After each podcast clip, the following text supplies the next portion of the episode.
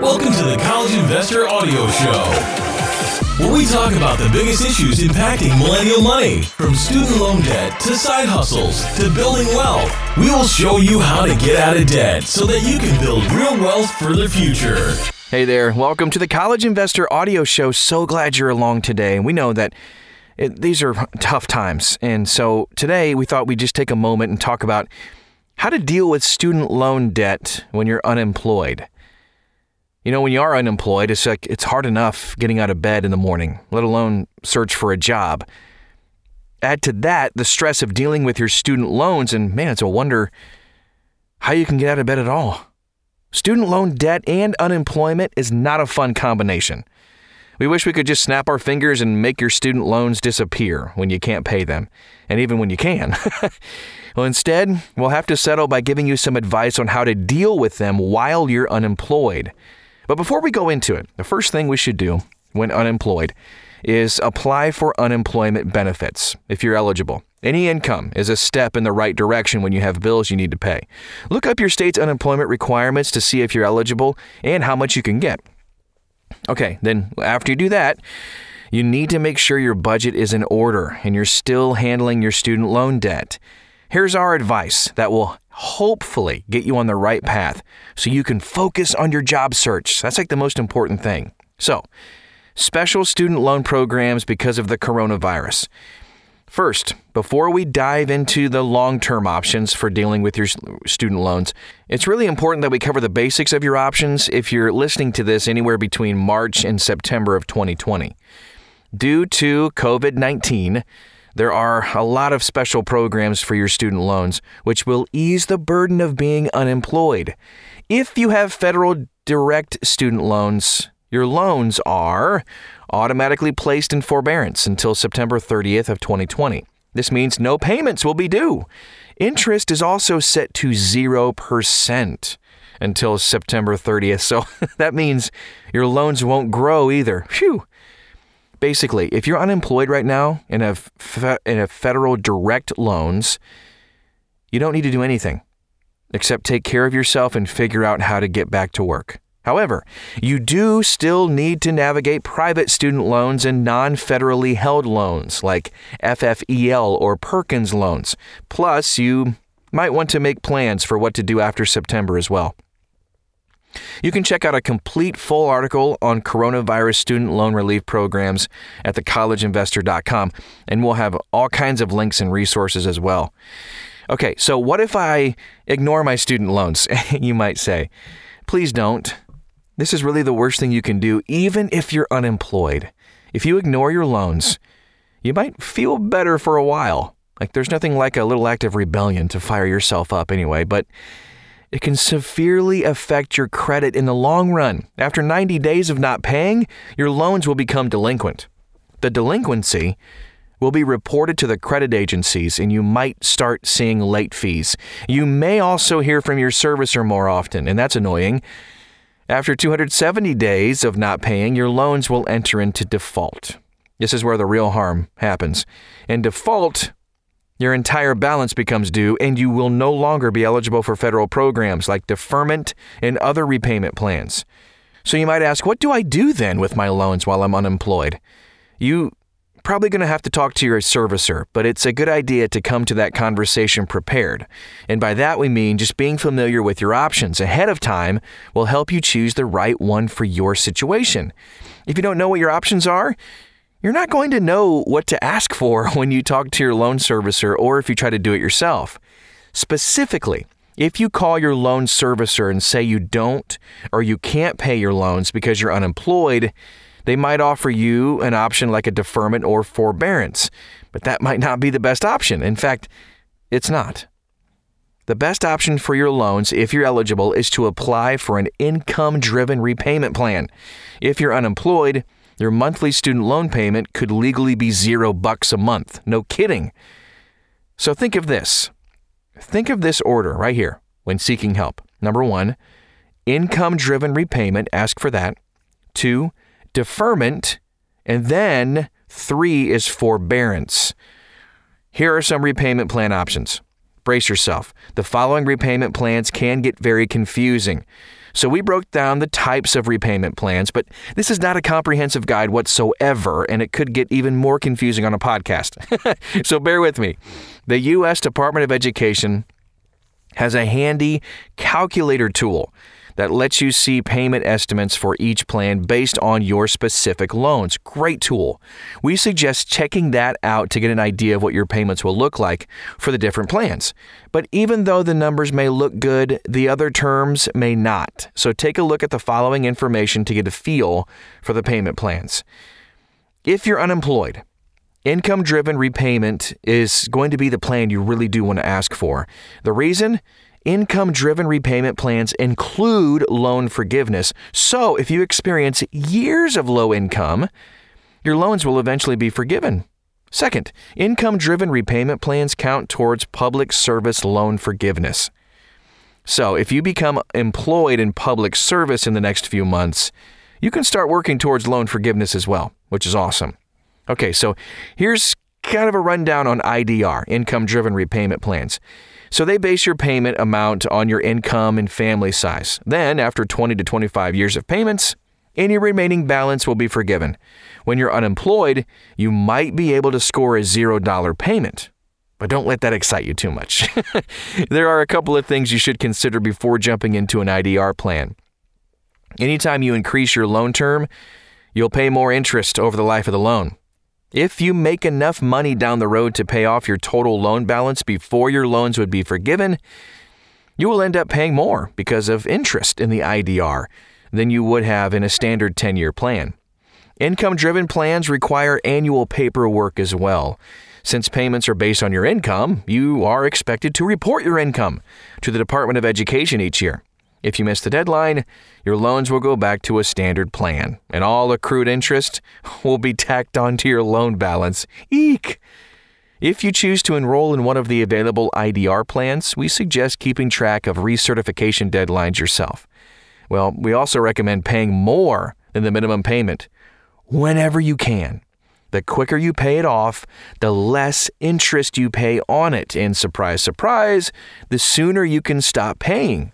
Here are some of the income driven repayment options with just some basic pros and cons.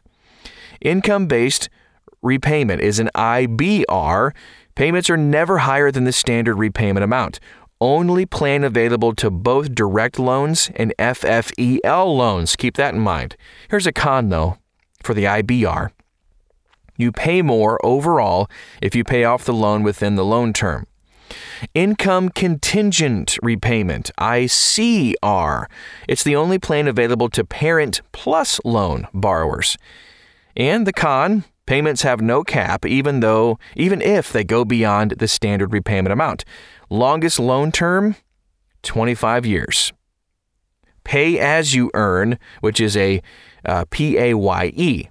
Payments are never higher than standard repayment amount, which is a good thing, and the shortest loan term is at 20 years. Here's the con only available for loans taken out in a certain time period. And here's the last one we'll cover today revised pay as you earn. It's the R E P A Y E. Now, the pros are there are no income requirements for this one. The con payments have no cap even if they go above the standard repayment amount.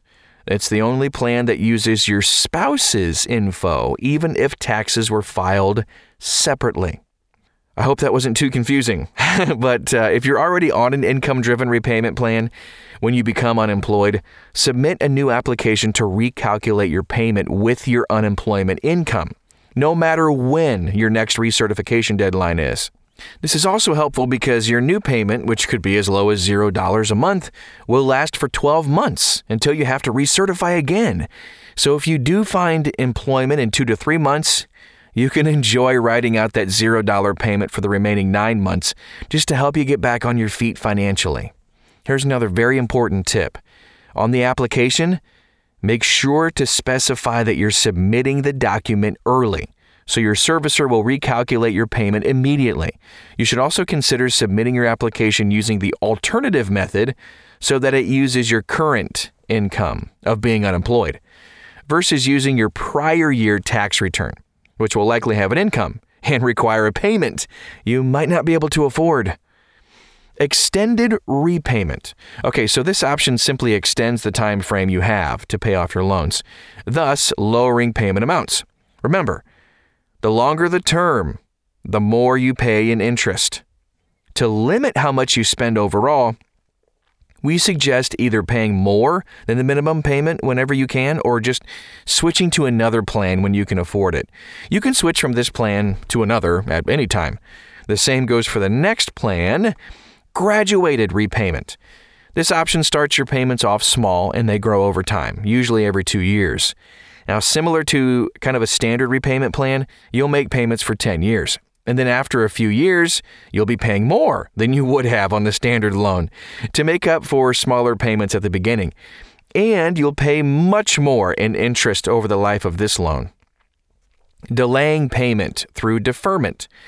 So, for federal loans, if you'd rather not change your repayment plan, you can choose to delay your payments through forbearance or deferment. Yes, they are two different things.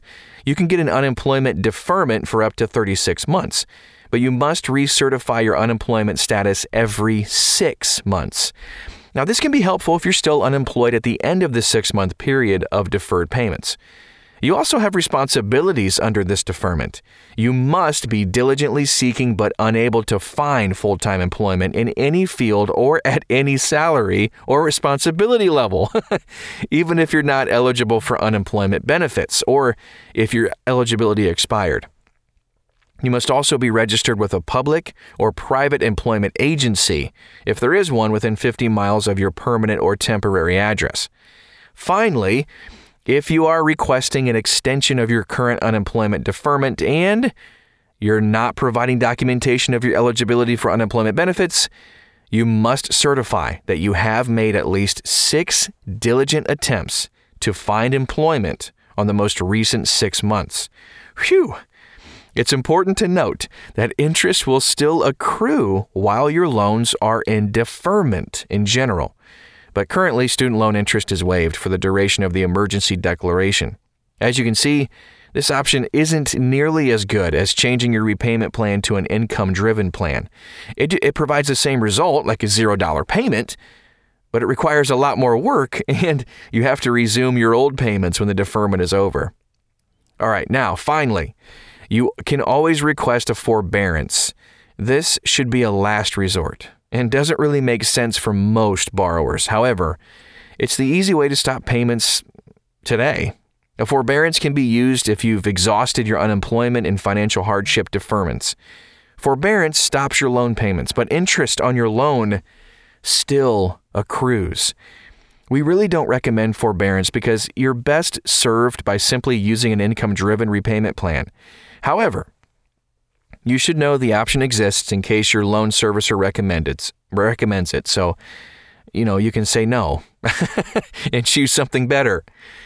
Options for private loans. Okay, so let's talk about that for a second. Private student loans don't typically offer many options if you're unemployed.